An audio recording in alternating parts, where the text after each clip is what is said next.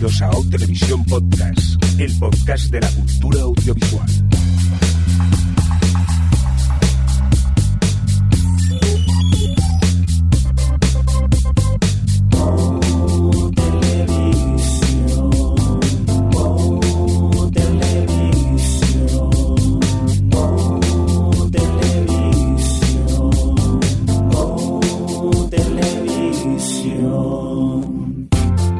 Bienvenidos, bienvenidas a O Televisión Podcast, un podcast donde cuatro amigos nos reunimos para hablar principalmente de series de televisión. Y hoy creo que sí, porque en esta edición, la 311, dicho más en términos televisivos, la S17E04, creo que vamos a hacer un podcast bastante normalico, ¿no, Adri? Bueno, sí, menos mal que nuestro podcast no incluye las Ns, porque tú las has perdido, Jordi, pero... Pero sí, por fin, después de tres especiales, el Sitges y los anillos y los dragones, pues aquí estamos para hablar de las series que hemos visto en los últimos, no lo sé, 6 meses. Desde agosto, desde la última vez que grabamos un podcast de esos en los que hablamos de series, ¿no? Yo creo que es desde agosto, ¿no, Alex? Sí, tranquilamente desde que dijimos, bueno, a lo mejor hacemos algún especial en verano y tal, pues mira, aquí lo tenéis, de series. ¿Y qué pasó, Javi? Que en verano no quedamos, ¿no? Que cada vez es más complicado juntarnos todos. Claro, cada uno a su bola viendo cosas y pasa lo que va a pasar ahora, que ya veréis la de series que hemos visto y algunas hemos coincidido y otras pues no tanto. Pero ahí está la gracia también, ¿no? Pero bueno, oye, que no nos podemos quejar por el ritmo que llevamos en 3 semanas. Hemos grabado 3 episodios, más o menos. Aunque luego hemos tardado más en publicarlos, también hay que decirlo, pero ahora estamos aquí, nos es más fácil quedar, pero no os acostumbréis, que pinta que en breve nos va a ser más difícil volver a coincidir, ¿no, Adri? Bueno, tampoco te pongas agorer, ¿para qué ves series y luego no vas a poder grabar? No, a ver, yo creo que hemos cogido buen ritmo, hemos encontrado un día que nos funciona, que a lo mejor nos ayuda a que volvamos a recuperar una periodicidad un poquito más así, sobre todo porque nos lo pasamos bien principalmente, no por otra cosa. Correcto. No por vosotros, oyentes, es por mí. Es mi ratito de paz mental. Claro. A ver si podemos eso, seguir grabando más frecuentemente. Ya sabéis que últimamente somos un poco más dispersos en ese aspecto, pero se hace lo que se puede y mira, hay que aprovechar un domingo que podíamos quedar, pues venga, rápidamente aquí estamos los cuatro. Por cierto, un cordial saludo también de quien nos habla, con nosotros un pachucho señor Mirindo. Señor Pirito. Sí, Mirindo, ¿no? Sí. No le hagas burla al jefe. Pirito, dale al botón del indicativo, Pirito. Bueno, me faltan letras, pero se me ha quedado un bozarrón así más potente. Sí, eso también. Sí, Sí, es Mirindo elevado a encima potencia. A vosotros os envió la foto de, o sea, que había dado positivo de COVID y dice, mira, soy el hipster del COVID, cuando ya nadie lo pilla. Eres un outsider. No, la verdad que hice el chiste, pero realmente debemos seguir con cuidado porque el COVID todavía existe por ahí y bueno, yo soy un caso vivo que lo pillé hace unos días, o sea que tenemos que seguir con un poquito de cuidado en esas cosas. Afortunadamente lo he pasado bastante bien, 3-4 días más pachuchillo, pero bueno, poco a poco ya me estoy recuperando y ya que estamos recuperados, pues vamos a grabar y hablar de cositas y resulta que hemos visto muchas cosas, así que vamos a poner este bonito indicativo. Cosas que hemos visto y queremos destacar. Cosas que hemos visto y queremos destacar. Cosas que hemos visto y queremos destacar. Cosas que hemos visto y queremos destacar. Venga, pues cosas que hemos visto y queremos destacar. Y venga, Adri, empezamos contigo. Sex Life of College Girls, segunda temporada que ha vuelto en HBO, ¿no? Ay, bueno, sí, la verdad es que no sé por qué hemos puesto esta primero, porque realmente voy a decir, esta es la segunda temporada de esta serie, esta comedia de HBO, que a mí me encantó la primera, me la pillé cuando, bueno, creo que de hecho, no sé, vosotros no sé si nos recordáis si la primera la pusieron en binge, o sea, la pusieron de golpe. No, la pusieron también así, semanal, pero yo creo que la descubrimos todos cuando ya estaba completa. Estaba terminada, vale. Por suerte. Bueno, pues... Por suerte, claro, es que eso es lo que... Porque bueno, ha empezado, lleva 2 capítulos, bueno, creo que ya han sacado uno más que todavía no he visto, pero bueno, esta comedia sobre estas 4 chicas que comparten en la residencia comparten piso y sus aventuras y desventuras de universidad, pues yo creo que ha vuelto un poco en la línea. Ellas, pues son unos personajes súper carismáticos y que tienen una química estupenda entre ellas, y para mí ha vuelto un poco, pues eso, todo aquello que me gustaba de ellas y de sus personajes, y un poco del humor que tiene la serie, de cómo tiene la forma que tiene de plantear los temas de los que habla, así como con mucha naturalidad y con muchas ganas de seguir. Lo que pasa es que eso creo que se me va a hacer duro verla semana a semana. No sé si conseguiré aguantarme para guardármelos todos y verlos de seguido. Vosotros, que tú, Jordi, ¿cómo has visto esto de repente tener que verla semana a semana? Yo muy mal, porque no sé por qué tenía la idea que la otra vez la habían publicado toda de golpe, aunque posiblemente es lo que comentaba Alex, que cuando nos enteramos ya estaban todos, y empecé a verla pensando que ya estaban enteros y sacaba el segundo y digo, ¿por qué no me aparece lo de siguiente episodio? ¿Por qué no me aparece? Pues porque todavía no lo han publicado. Y la verdad que me cuesta, no sé, es una serie... Es que creo que encima la primera temporada no sé si la vi una sentada, porque son episodios muy cortos y tampoco es tan larga la serie, y te ponías un domingo por la tarde y en un pliquite la ves. Y la verdad que me lo pasé muy bien con esa primera temporada. Y esta segunda temporada, todo, y que no la estoy guancheando, o sea, no estoy haciendo maratones con ella, yo estoy disfrutando mucho de la vida de estas chicas en la universidad. A ver, es una vida muy, muy loca, donde poco se estudia, porque poco están en clase, pero que yo, las locuras que les pasan, pues mira, si la quieres ver como una serie un poco trivial a veces, a mí me gusta y me lo paso muy bien con ellas. Así que mira, aprovechando el estreno de la segunda temporada, reiteramos la recomendación para aquellos que os la perdisteis o que no os animasteis cuando se estrenó la primera, porque os prometemos que os va a gustar mucho. Pues sí, es muy divertida esta Sex Life of College Girl, la vida sexual de las universitarias, su segunda temporada, que tenéis ya en HBO Max. Venga, oye, mira, una serie que hemos visto, la verdad que el guión lo hemos hecho un poco random, ¿no? Me estoy dando cuenta. Lo hemos tirado ahí las series tal cual han caído. Apagón, que esta sí que la hemos visto todos. Alex, cuéntame, ¿qué es esto de Apagón? Sí, la verdad que lo tenías complicado aquí enlazar una con otra, ¿eh? Porque vamos... Hablando de universitarias, imagínate que se acaba el mundo. Pues espérate lo que viene después. Pues Apagón es una serie de Movistar. Perdón, porque es que lo he leído. Adrián, mira, bueno, el guión. Venga, va, centrémonos. Apagón, Alex. Una serie de Movistar basada en el podcast del mismo nombre, que se publicó en Podium Podcast, creo, y que era una radionovela, ¿no? Se llama. Y en este caso, bueno, pues lo adapta a serie y es... Pues bueno, recuerda un poquillo a esa que vimos hace un año, a esa serie francesa que era El Apagón. Pues un poquito... No, El Apagón no, El Colapso. El Colapso, eso, uy. O a otra serie alemana que se llama Apagón, pero Apagón, que está en HBO, que también es alemana y también pasa lo mismo, hay un apagón en Europa. Pero has dicho con más acento porque es alemana, ¿no? Porque pasa más de... ¡Apagón! ¡Apagón! En España es más como, bueno, apagón. Bueno, y la otra es el culopsú. Bueno, venga, sigue, perdón. Déjalo, Adri, que esto puede ir a peor. El culo. Oye, controlaros, que estoy convaleciente y no puedo controlar yo vosotros. Por favor. Perdón. Bueno, volviendo a esta serie, en cierto modo es como una especie de antología en la que seguimos en cada capítulo a una serie de personajes, en cada una un poco de estas fases de este apagón que se produce por una tormenta eléctrica, y en España pues pierde la luz, y un poco es como qué pasa con la sociedad, con las ciudades, los hospitales, con todo cuando llega a esta situación. Lo que sucede con estas series es que al final, al ser un poco antología, también es irregular, y tienes algunos capítulos que te gustan más, otros menos. Yo reconozco que personalmente mi valoración general es un poco... Creo que me gustó mucho el primero, quizás porque es algo que me gusta mucho, que cuando ves historias apocalípticas se obvia mucho, que es justo el momento previo a.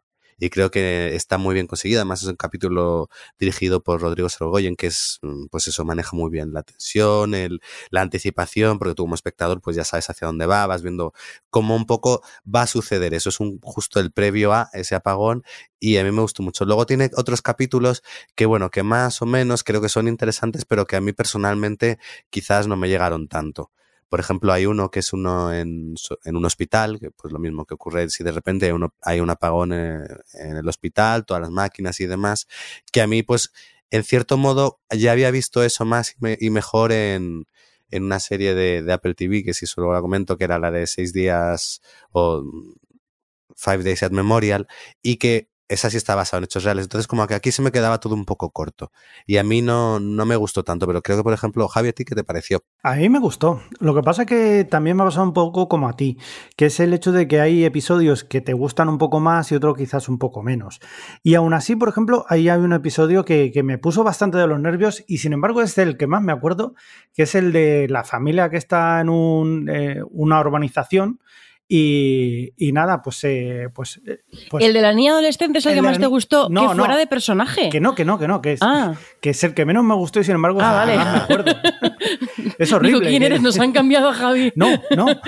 Vale. Es horrible, lo odio. O sea, ya sabéis que tengo animadversión hacia los adolescentes, las series de adolescentes, no a los adolescentes, sino a las series de los adolescentes y películas y tal, ¿no? Entonces, me parece fatal como los retratan siempre, y en este caso, pues también los retratan fatal, como, no, yo quiero vivir mi vida y déjame en paz. O sea, hay un puto apocalipsis, déjame. Pero es curioso, porque a fin de cuentas es del que más me acuerdo. Y luego, pues también coincido con Alex, el primero me gustó mucho y los otros, pues, irregulares y tal. Pero sí. O sea, yo en cualquier caso me quedo con ella y me han entrado ganas de escuchar el podcast.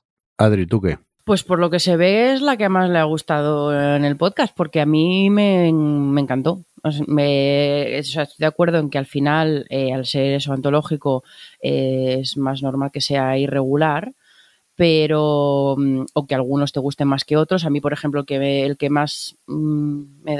menos me gustó, pero vamos, dentro de que todos me gustaron bastante, fue el del hospital, pero es el favorito de otra gente con la que he hablado. O sea que bueno, que al final depende mucho de tus sensibilidades, ¿no? De lo que más te suele gustar ese tipo de historias. Pero en general para mí sí que creo que tiene mucha consistencia.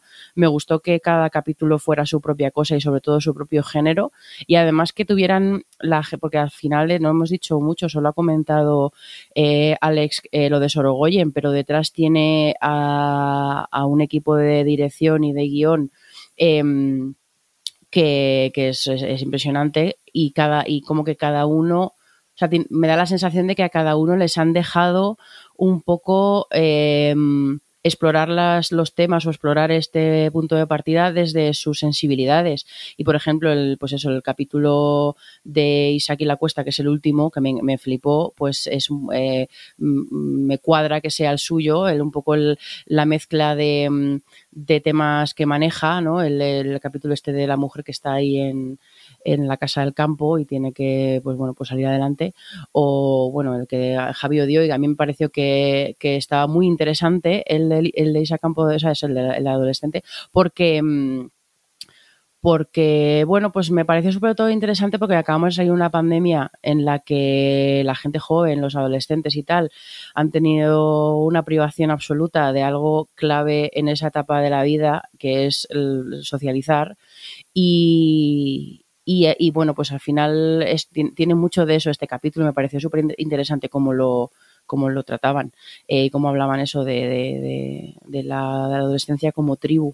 Y no sé, creo que todos tienen como un montón. Bueno, y el de Alberto Rodríguez, que es el cuarto, si no recuerdo mal, que es un poquito más western, supervivencia, me flipó, porque bueno, también es como Sorogoyen, es un señor que tiene mucho pulso a la hora de dirigir, y me encantó ese capítulo, ahí rodado en la Sierra de Madrid. Que sí le flipó, que estaba haciéndole fotos a la tele todo el rato, la pesada.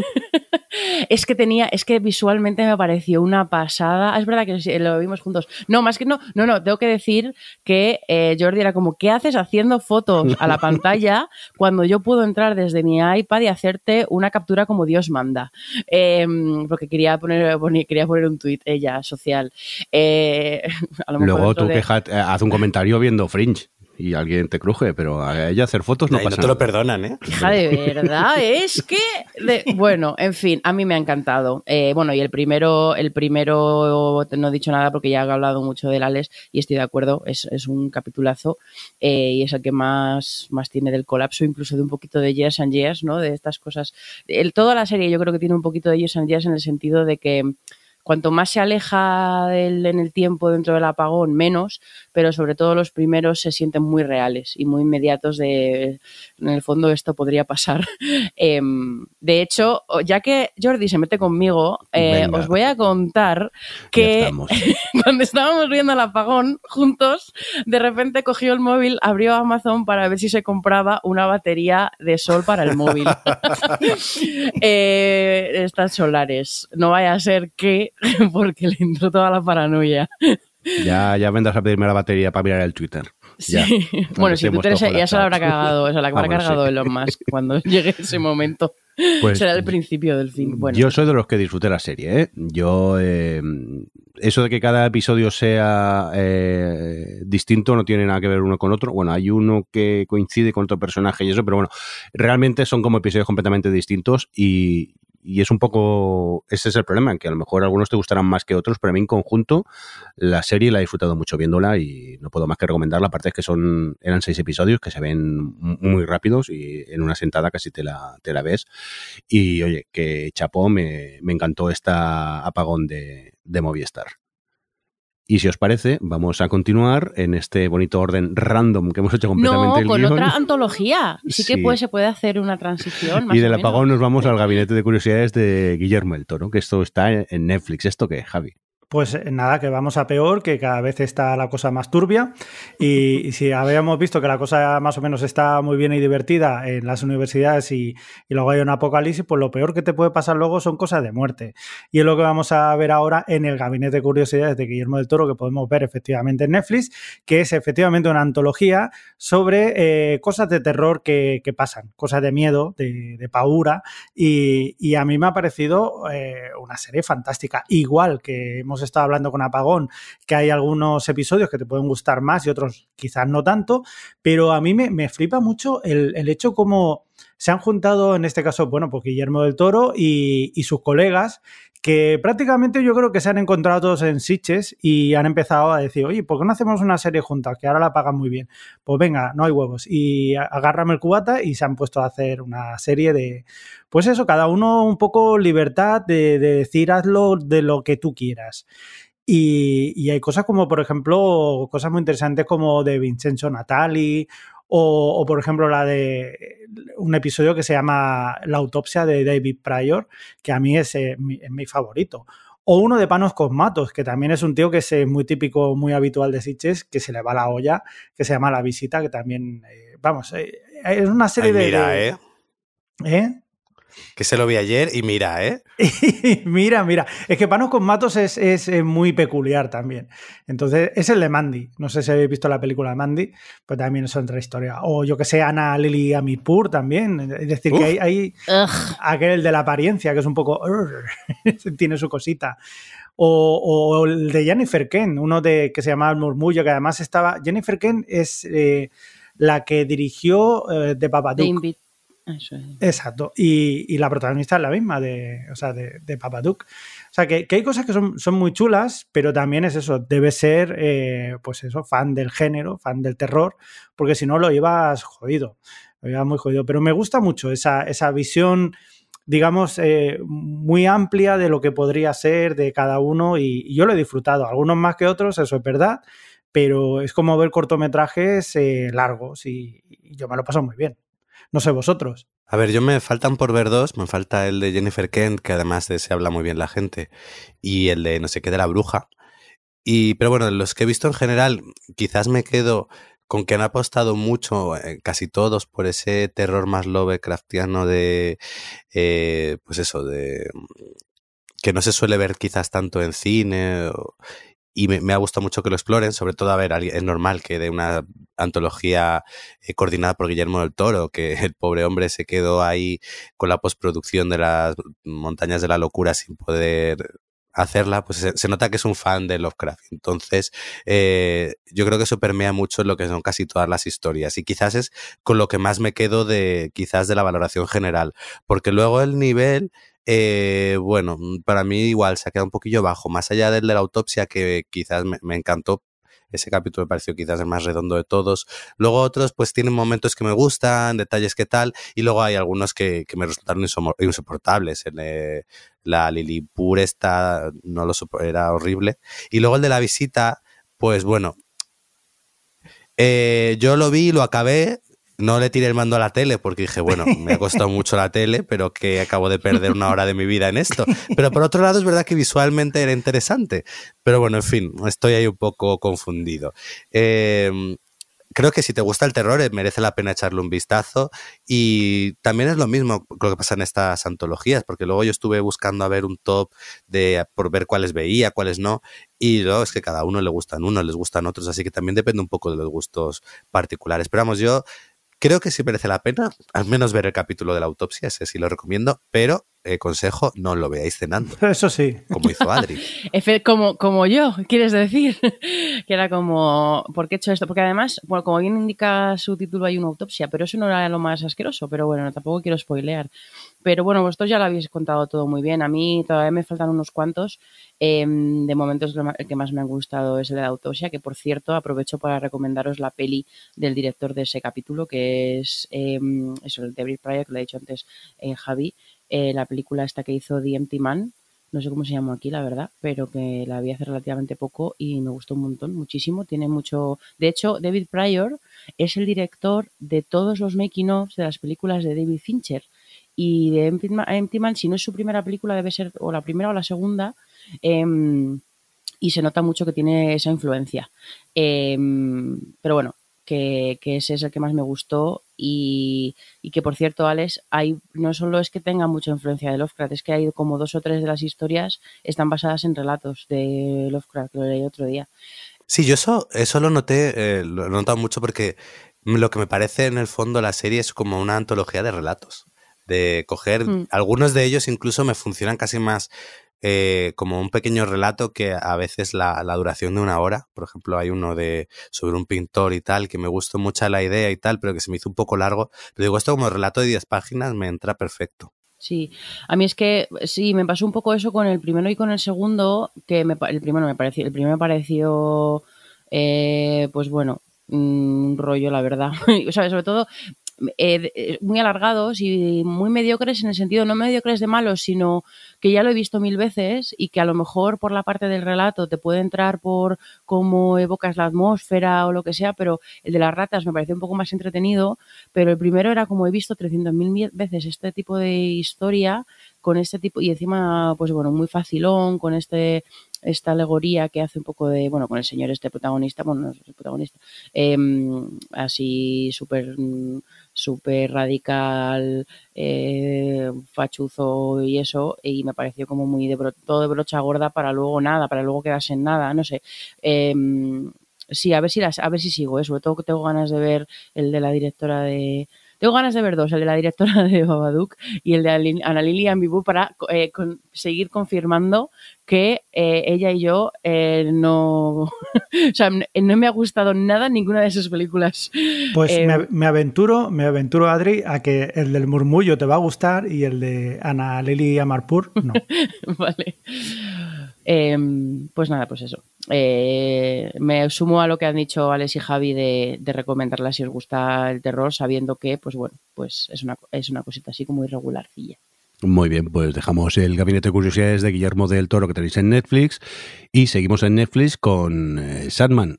Alex, cuéntanos. Pues mira, ¿sabes lo que ocurre? Que Sandman es una serie que se estrenó en verano y con el ritmo de estrenos y de cosas, pues parece que fue del año pasado ya. Pero vamos, recordando un poco, haciendo memoria, esta serie basada en el personaje de Neil Gaiman, era un proyecto como que siempre ha estado muy anunciado, que se iba a adaptar Sandman, se iba a adaptar, y nunca salía adelante. Entonces al final ha salido en Netflix, Gaiman ha estado un poco involucrado dentro de lo que ha sido la producción de la serie, y Bueno, pues la verdad que yo creo que les ha salido bien, les ha salido sorprendentemente bien teniendo en cuenta la dificultad de adaptar un cómic como este. Podemos decir que quizás la serie tiene como dos partes porque adapta dos arcos narrativos del cómic y quizás es más potente en su primera mitad que en la segunda. Pero bueno, yo me quedo con que creo que es una serie que, bueno, que nos cuenta un poco cómo es el dios del sueño. De repente es encerrado por un tipo que lo retiene para poder enriquecerse y vivir de ello, y un poco a partir de ahí pues empiezan a ocurrir cosas, para no spoilear.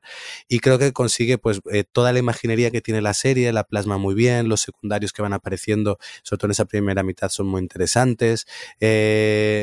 No sé, y luego el propio protagonista, con esa forma de hablar y esa mirada siempre así como lánguida. La mirada y tal. Llorosa, que estaba todo el día con los ojos llorosos, todo el día con la arena en el ojo tenía.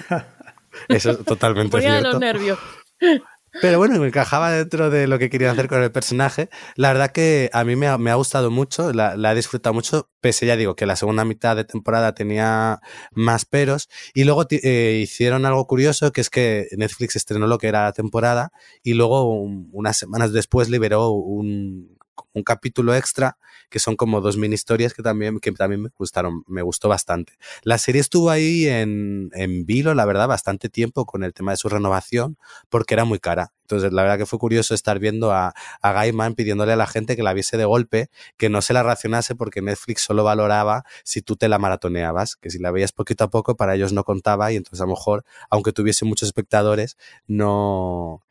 Esto lo cuento un poco porque me parecen estas como locuras o cosas que ahora hay con el mundo del streaming y de lo que es el guiarte únicamente por el dato frío y tal, que viene a ser como que parece ser que daba más igual que la viese mucha gente, como que tú tenías que verla de golpe. Y precisamente Sandman creo que es una serie que se beneficia más de ir viéndola poco a poco, no creo que sea tan de maratón. Y bueno, pues al final, bueno, nos la han renovado, tendremos segunda temporada y a mí me encantó. ¿A ti, Adri? A mí, a pesar de que me meto con el señor Yorika Emo, no, me gustó. Yo creo que lo has contado tú muy bien. Yo no leí los cómics originales y me gustó un montón pues bueno, en general, de primeras la ambientación que consigue, toda un poco, no sé cómo decirlo, la iconografía así del universo, me atrapó desde el primer momento y ese primer arco que has hecho referencia me parece una pasada. De hecho, creo que eran los capítulos 5 y 6, que bueno, pues que salían ahí como unos personajes muy interesantes y que tenían como una estructura muy particular. Estaba yo a tope. Es una pena que efectivamente el segundo arco se me hizo un poquito más torpe, menos interesante, y o sea, me dejó como con sabor de boca raro, pero me queda ese último capítulo que comentas que soltaron después, que todos habláis muy bien, así que a ver si me lo veo para que me quede mejor regusto, porque es que toda esa parte final, de repente meten personajes, amplían un poquito más el universo con hermanos, o sea, sí, eran hermanos, ¿no? Los hermanos hermanos del sueño, que se quedan un poquito, que los meten un poco por ampliar el universo, pero no acaban de aterrizarlos. Pero bueno, tiene momentos espectaculares visuales. Me estoy acordando ahora, así por no spoilear ni nada, pero ese momento que hay como una especie de batalla entre él y otro de los personajes así peculiares de la serie, que es puramente visual, es puramente lenguaje visual. No sé si así, haciéndoselo esa referencia, ¿os acordáis a qué me refiero? Sí. Básicamente es una batalla verbal, pero que la serie lo refleja desde lo visual, claro, porque es una serie, y me pareció espectacular. Y la serie está llena de momentos así, de ideas así, muy, muy guays. Así que bueno, a ver si me veo el último y a ver si... ¿Al final se la renovaron? Sí. Sí. Yo me releí todo el tramo que se adaptaba en la serie, con el cómic. Y, por ejemplo, esa batalla de la que hablas, dialéctica, me gustó mucho. Creo que demuestra que creo que es una buena adaptación, porque, a ver, obviamente la serie se toma muchas licencias, pero yo al menos vi que todas las licencias que tomaba lo hacía en favor de funcionar bien como serie.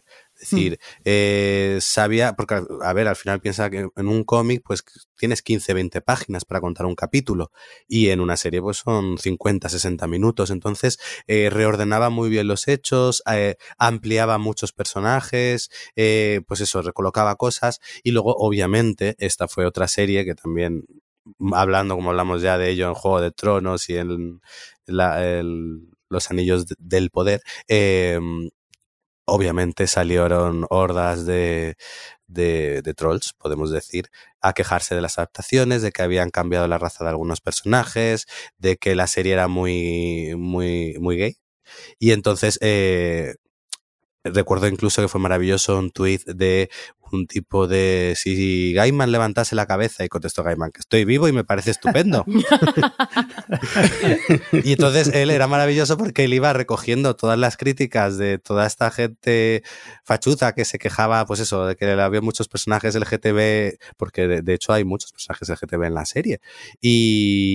Y era como, a ver, primero, yo he escrito esto, o sea, que no me vais a venir a mí a decir ahora si esto es woke cuando esto lleva escrito y dibujado hace 30 años, y luego que él estaba completamente de acuerdo con los cambios y demás, y que, bueno, es lo de siempre, en el momento en que hay algo de diversidad, pues ya acudimos a que no es completamente fiel con el material original y que la agenda woke pues está cargando todo, cuando, bueno, hasta aquí el propio creador dijo, no, si yo estoy encantado con los cambios, me gusta lo que se ha hecho con la adaptación, en el fondo es una serie y también hay que adaptarla a los tiempos nuevos, más allá de que cuando tú lees Sandman hay mucho ahí en el propio cómic. Y Javi, ¿a ti qué te ha parecido? Pues a mí me pasa que yo no había leído los cómics y empecé a verlo un poco como pensando, digo, sí, hay detrás mucho fan y mucha historia que sé que les ha encantado Sandman, pero tampoco iba con muchas expectativas y además empecé a verla y digo, uff, esto es otra Netflixada de estas, de que es mucho ruido y pocas nueces. Pero poco a poco fui entrando en el tema y al final he acabado bastante contento con la serie. Así que bueno, yo tampoco tengo esos referentes para decir si hay mucho gay o si hay mucho woke o lo que sea, sino que he visto lo que hay y a mí lo que hay me ha gustado.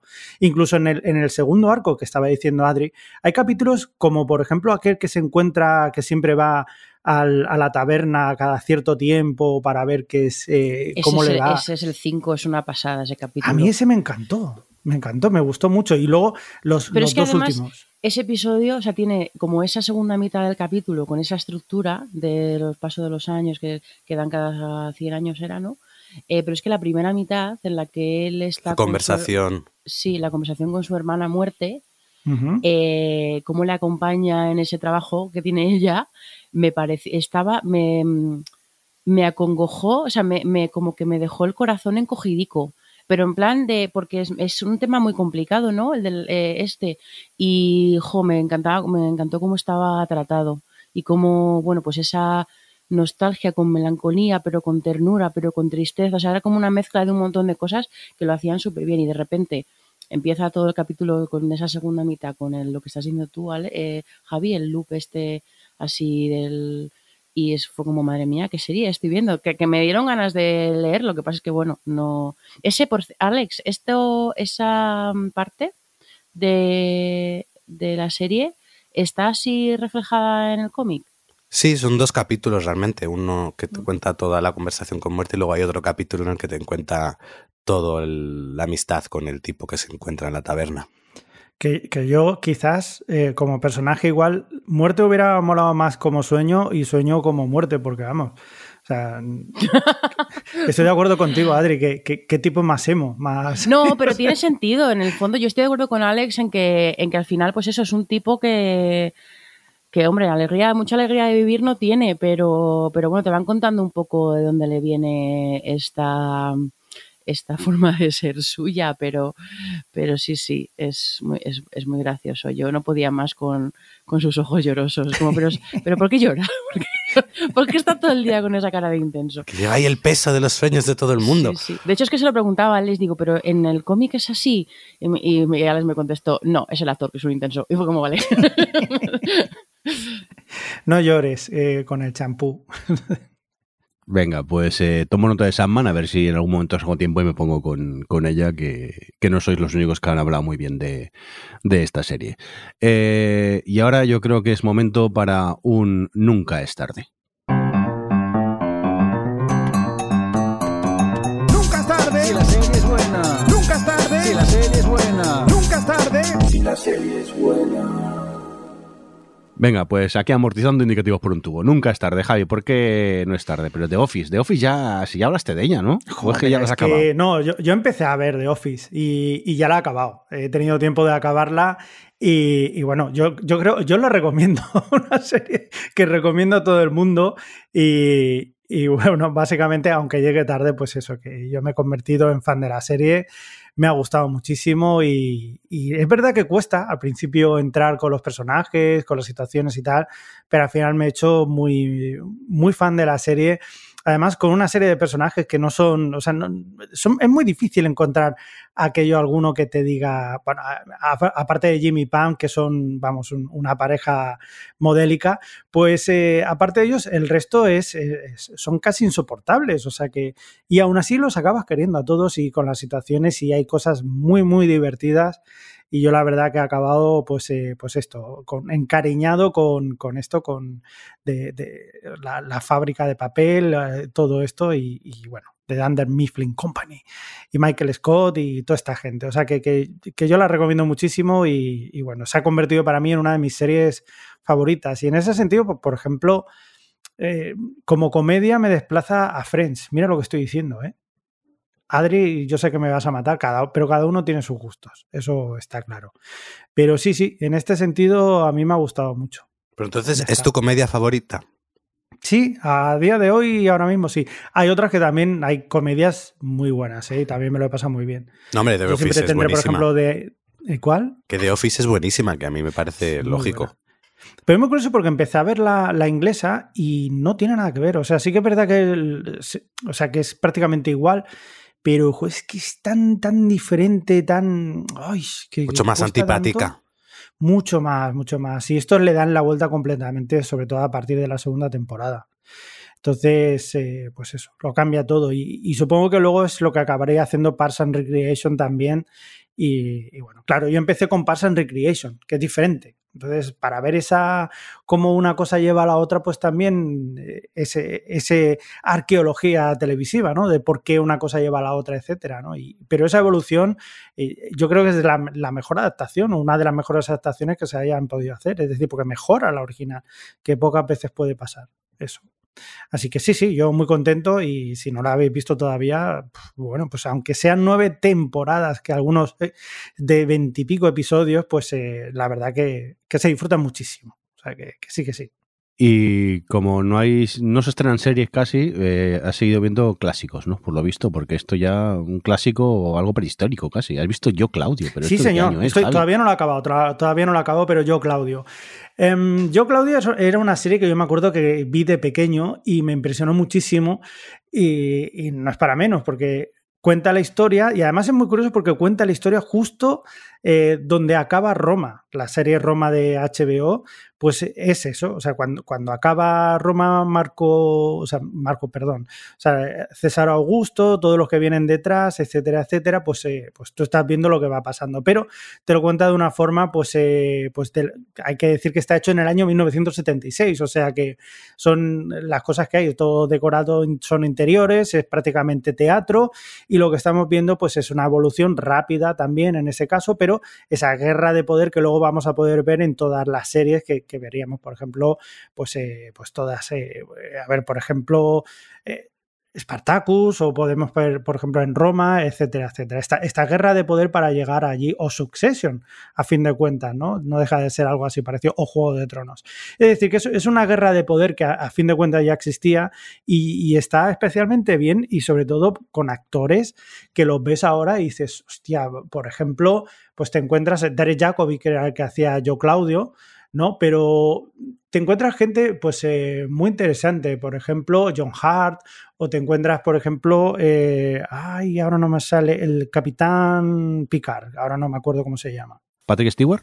Ese, el calvo, que ahí ya tenía un poco de pérdida capilar. Bueno, pues a fin de cuentas es eso, está contando eso y sí que es verdad que es un poco dura porque en ese sentido es prehistoria de la televisión, como se estaba contando, y comparado con la factura audiovisual que se tiene hoy en día, pues claro, no tiene nada que ver, pero en el fondo, pues bueno, esa guerra que estamos viendo son 13 episodios de prácticamente 1 hora y media cada uno, es durillo y tal, pero yo me parece que es una forma fantástica de ver cómo se movía, como esa guerra de poder que a fin de cuentas ya os digo que es una de las cosas que estamos acostumbrados hoy en día y que nos llama bastante la atención. A mí por lo menos me llama mucho. Entonces, y aunque sea muy, muy pesado, yo creo que merece la pena precisamente por eso, ¿no? Por ver de dónde viene la televisión que tenemos hoy en día. Así que yo la recomiendo mucho. Yo estoy todavía, que la vi de pequeño y ahora tengo que volver otra vez a ver y voy poco a poco porque ya cuestan esos episodios, pero sin duda merecen la pena. Bueno, pues como no hay series nuevas casi que ver, vamos a por antiguallas. Tú, Adri, que me tenéis desesperado.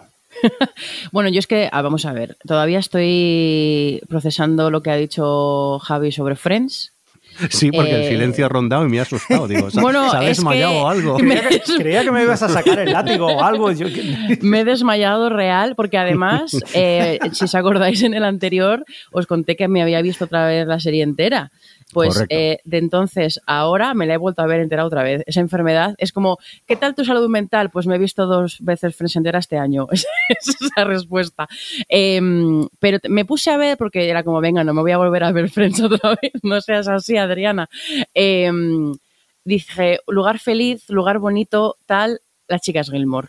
Y me la he visto entera otra vez. Y bueno, pues la verdad es que es curioso como, bueno, obviamente cuando yo vi a las chicas Gilmore en su momento estaba más cerca de la edad de Rory Gilmore y ahora no solo no estoy más cerca, o sea, ya estoy hasta lejos de la edad de Lorelai porque me quedé completamente anonadada del dato de que cuando empieza las chicas Gilmore, Lorelai tiene 32. No, y yo estoy... No. Sí. Y yo estoy ya rozando los 40, amigos. Aunque al oírme parezca que tenga 13. O sea, entonces, me quedé completamente... Bueno, en fin. Entonces, claro, pues revisitarla ahora... tiene pues ese doble interés, ¿no? De repente pues ahora las historias con las que pueda conectar más. O bueno, ahora conectas con la abuela, ¿no? Ahora conecto con la... ¡Qué imbécil es! Con la abuela no, porque es un personaje bastante odioso y mira que la serie tiene mucha empatía con ella y me gusta, o sea, creo que lo cuentan muy bien, ¿eh? Si os acordáis perfectamente que la madre era esta señora estricta, tan obsesionada por las apariencias y con y que había forzado a Lorelai cuando se quedó embarazada con 16 años a huir de casa porque no podía más con eso, ¿no? Y sí que es cierto que la serie tiene pues es una empatía, quiere encontrar qué hay detrás de todo eso, que también tiene pues otra, ella a su vez tiene una madre también muy estricta en ese sentido y que bueno, pues son diferentes generaciones, diferentes educaciones y no quiero decir que no entienda ciertos aspectos de Emily Gilmore, pero bueno, es que la serie le perdona cosas que creo que son imperdonables. Igual que la serie es súper benévola con Rory, que durante muchas temporadas la entiendes pues que es un adolescente y los adolescentes pues tienen su parte de todavía es una inmadura de las narices, pero se va volviendo cada vez más insoportable con el paso de los episodios y particularmente en el revival que hizo Netflix ya es una cosa alucinante. Que creo que, por cierto, o sea, que recuerdo que en su momento cuando lo vi me gustó verlo, porque claro, en aquel momento era como volver a las chicas Gilmore y volver a ese lugar feliz y a Stars Hollows, a todos esos personajes que tanto me habían gustado en su día, pero vista ahora de seguido junto con todo lo demás me ha parecido bastante regulinchis, que traiciona la esencia de algunos de los personajes y todo. Y no me ha gustado mucho, la verdad, el revival. Pero bueno, que eso, me ha gustado volver a ver la serie. Creo que sigue siendo una gran serie, que si no la habéis visto, de verdad la recomiendo. Sigue pues eso sigue, me parece que no, o sea, que aguanta muy bien el paso del tiempo. A ver, no ha pasado tanto, pero bueno, ha pasado.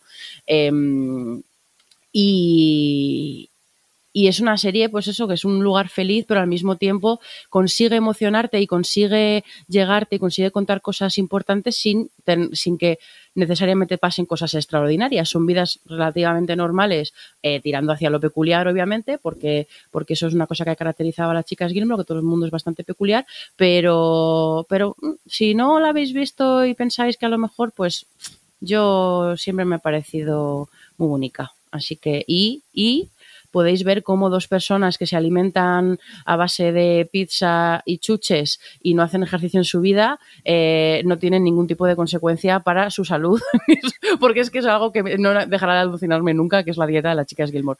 Pero bueno. ¿Y los litros de café? Y los litros de café, efectivamente. Pues tomamos nota de las chicas Gilmore y tú, Alex, también sigues con actualidad, ¿no? Por lo que veo.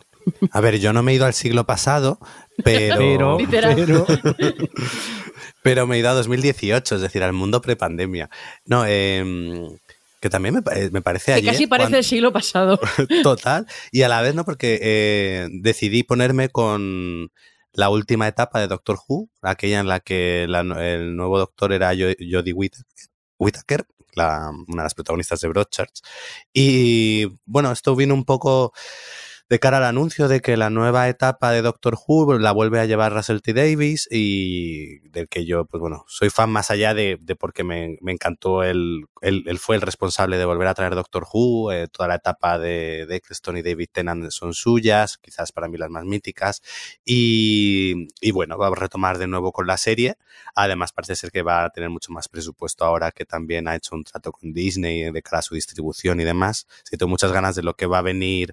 Creo que es el año que viene con el nuevo Doctor Who, pero dije, bueno, pues es hora de quizás de retomar, porque en su momento en la etapa de Moffat yo lo abandoné porque no me convencía mucho de todos estos juegos temporales y demás. Al final yo creo que se perdía mucho, se perdía mucho en sus juegos, y la serie como que me dejó de convencer y la abandoné. Entonces me salté toda su etapa y decidí empezar en la Jodie Whittaker, y pues nada, me ha gustado mucho, la verdad. Creo que va de menos a más. Pero, por ejemplo, ella se hace muy bien al personaje, porque además, bueno, oye, de que cambie de ser siempre un hombre, en este caso es una mujer, le sienta muy bien, le aporta otros matices al personaje, y ella es capaz de hacerse a esa personalidad tan peculiar del doctor a la hora del humor que tiene, la forma de devolver de entregar los diálogos, que es muy particular, con esa especie como de torrente verbal que tiene siempre el doctor, que va hablando conforme va. Y ella lo maneja muy bien. Luego los acompañantes igual, creo que tardan un poquito en que el espectador se haga a ellos. Pero en este caso, a diferencia a lo mejor en temporadas anteriores, que a lo mejor se jugaba más con el punto romántico o el punto compañero de viaje, aquí decían jugar con familia, con realmente lo que ella reúne es una familia, porque es un hombre mayor, luego una pareja de chicos más jóvenes, y en este caso lo que busca es eso, la sensación de familia, y cómo ella va con esa familia viajando por el universo y bueno, y un poquillo pues resolviendo casos. Quizás lo único que le eche un poco más en falta es que normalmente las temporadas de Doctor Who suelen estar estructuradas en torno a lo mejor a un pequeño misterio central que se va distribuyendo a lo largo de la temporada, y luego tú vas teniendo cada capítulo pues el caso de esa semana, que siempre bueno, a lo mejor tiene un poco de relación con esa trama más troncal. En esta primera temporada Jodie Whittaker, la verdad, en la temporada esta 11 no hay esa trama quizás general, y únicamente pues eso. A mí me pareció que quizás le resta un poco de épica de cara al final, pero bueno, me compensa porque creo que, al menos en lo que es ese primer año que ella tuvo, se hace muy bien al doctor, los compañeros acaban funcionando muy bien, tiene capítulos muy buenos, hay uno, por ejemplo, el de Rosa Parks, que está muy bien, y luego siempre tiene este punto a veces agridulce en las resoluciones de los casos, porque a veces cuando ves Doctor Who siempre puedes pensar, bueno, y ahora lo resuelven todo bien, y no, me gusta mucho.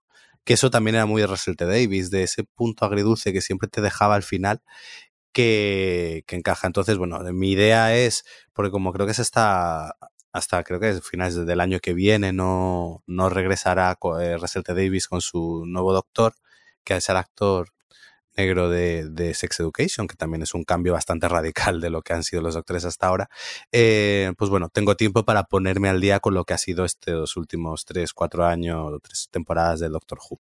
Yo la recomiendo, el problema es que ahora mismo creo que están, no hay forma de acceder a ellas en España, porque creo que en Prime Video está justo hasta el final, hasta para Moffat. Yo es que me las vi en iTunes USA, pero vamos, espero que antes o después acaben por llegar porque me está gustando mucho. Muy bien, pues ahora sí, por favor, vamos a por un poco de actualidad en el tema de series. Y Adri, cuéntanos, Paper Girls, que eso está en Prime. Pues Paper Girls es una serie que tuvo, yo creo que la mala suerte de estrenarse justo después de que acabara Stranger Things, porque además, pues al final los trailers, pues bueno, pues como que parecía que iban a recordar o iba a ser como otras Stranger Things y demás, y es cierto que podía entender esa expectativa, porque está basado en unos cómics de Brian K. Vaughan, que es un...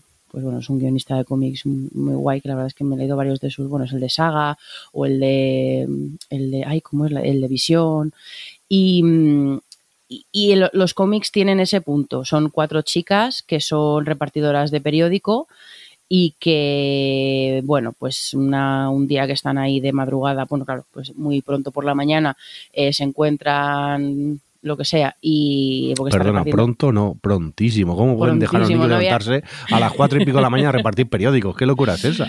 Sí, todavía son restos del día anterior, no se considera día nuevo, es las 4:00 de la mañana. Pues bueno, pues se encuentran y pasan cosas, no sé qué, y acaban haciendo un viaje en el tiempo, al futuro, en este caso. Y entonces el cómic sí que es muy Stranger Things en el sentido que ellas son de... Ellas, ¿en qué año empiezan? ¿En el 90 y poco? ¿En el 80 y muchos? Ahora no me acuerdo. Me suena que en el 80 y muchos, pero tampoco me da mucho caso ahora. Y es sobrenatural, fantástica, tiene, pues bueno, tiene un poco del regusto y elementos similares. No es tan referencial como sí que es Stranger Things, quizá, aunque es inevitable serlo cuando eres algo de época, pero bueno, que no bebe tanto de referentes, pero yo no creo que busque el factor nostalgia esta, ¿eh? No, para nada. Por sí eso que se aprovecha de ello, en este caso, simplemente es que están en ese año. Es un elemento más, claro, sí. Están en ese año. Por eso digo que no bebe de eso como bebe Stranger Things. Lo que pasa es que, eso en los cómics. Lo que pasa es que en la serie, que el punto de partida es el mismo, sí que es cierto que la adaptación que han hecho es una adaptación más sencilla, en el sentido de que en el cómic el elemento sobrenatural y el elemento fantástico está más presente constantemente, y aquí digamos que esta serie pasa en los momentos en los que ellas están esperando o están... al margen de todo el elemento sobrenatural. Eso no quiere decir que no haya esos momentos, pero está más centrada en la parte de la historia de madurez de ellas 4. Que además, claro, imaginaos, cuando ellas hacen el salto, no os voy a contar nada, pero ellas hacen el salto al futuro, es el detonante, pues se encuentran con suyos futuros. Y tú cuando tienes 13 años... tienes unas expectativas de vida, tienes unos sueños, tienes ciertas cosas y ya se tienen que enfrentar a quienes se han convertido, y las sus yos del futuro tienen que enfrentarse a que se habían olvidado de todos esos sueños que tenían, o a lo mejor la vida les ha pasado por encima, ¿sabes? Como que es de repente un choque entre los personajes de las de 13 años y los personajes de las del año que sea, que no lo quiero decir, pues ya por no dar tanto detalle, y es muy interesante porque es una historia de madurez un poco en dos direcciones, que está muy bien contada. Ellas tienen mucho carisma, molan mucho los personajes, y esos pequeños momentos de trasfondo de la parte más de viajes en el tiempo y la parte más de la mitología de la serie, pues le dan el puntito, pues bueno, de acelerar la trama, de urgencia y tal, y me pareció una combinación muy guay y la disfruté muchísimo. Me parece que muy inteligente que hayan adaptado de esta forma el, pues entiendo que a lo mejor no tenían tanto presupuesto como para hacer algo tipo Stranger Things, ¿no? De irse como de soltarse del todo con la parte más fantástica y sobrenatural, pues oye, pues nos vamos a la esencia de la historia, que es esta, el rollo de pérdida de inocencia o de recuperar ese algo que no tienes cuando eres adulto. Y jope, me encantó y de hecho todavía tengo pendiente leer más porque no, que sepáis. A ver, ahora viene el tema. Yo la recomiendo. ¿Qué pasa? La han cancelado. También. La han cancelado. Entonces, bueno, mira, a ti que antes de decir ¿qué te pareció, Jordi? Sí, estoy totalmente de acuerdo con lo que has dicho tú, o sea que sí. Vale. La han cancelado. Se queda con un poquito de final abierto, un pelín, no pasa, pero igualmente yo la recomiendo. ¿Qué es lo bueno del final abierto? Que si os mola mucho, los cómics son 6 tomos nada más, la serie adapta más o menos 2 o así, y el final está en los cómics. Entonces no os vais a quedar con el final abierto. Yo en su momento me regalaron el 1 cuando solo había 3 publicados, entonces yo tengo 3 y leí 3 y me quedé a medias. Esto está guay porque los tengo, todavía no he asumido que no va a haber más porque es que de verdad que la serie me gustó un montón, pero bueno, cuando tenga un momento y también porque no estoy leyendo y tengo muchas cosas acumuladas de lectura, pero cuando me dé por ahí, pues sé que tengo otros 3 para leer y terminar de leer la historia y terminar de leer pues qué pasa con los personajes, ¿no? Pero lo que es, digamos, un poquito la historia así más del arco de la temporada sí que está cerrado. Lo que pasa es que, bueno, pues claro, justo al final, lo típico, con las típicas 2 o 3 escenas finales, pues te abren otra vez pues una segunda temporada. Pero a mí me gusta un montón. Entonces a ti, Jordi, te gustó, ¿no? Sí, yo me lo pasé bomba con ella y aparte es eso, es una serie de viajes en el tiempo, pero de repente el hecho es que te encuentras con tu yo del futuro. Y es que es como la vida, lo que tú te creías de pequeño realmente muy poca gente, en tanto por ciento mucha gente a lo mejor lo consigue y acaba siendo tu vida completamente distinta como imaginabas que sería de pequeño. Y ese choque y esa confrontación del tú mayor y el tú pequeño de pero qué has hecho con tu vida y tú pero qué locuras pensabas tú de joven y tal, pues es un concepto que me funcionó muy bien en la serie. Y aparte es eso, tiene viajes en el tiempo que también molan, pues yo la recomiendo mucho. Y sí que es verdad que es una putada porque es lo que dices tú, la trama queda medio cerrada, pero esa escena que te prepara para la segunda temporada, que pintaba muy bien, pues cuando te enteras que la han cancelado, es una mierda. Pero sabiendo de los cómics, que yo no lo sabía, pues investigaré y buscaré, me pillaré los cómics porque pinta... Tengo ganas de saber cómo acaba la historia. Pero oye, que se puede ver la primera temporada tranquilamente y yo creo que la vais a disfrutar mucho. Venga, y dicho esto, vamos a seguir con más cositas y dejar que me perdí en el guión, que ya no sé ni por dónde estamos, porque mira que hemos visto cosas. Hombre, claro, desde agosto, ¿cómo no vamos a ver cosas? Venga, Westworld, la 4ª temporada. Buf, pero eso hace tanto ya, ¿cómo pasa el tiempo? Alex, ¿qué pasó con ella? Pues que la ha cancelado. ¿Qué pasó?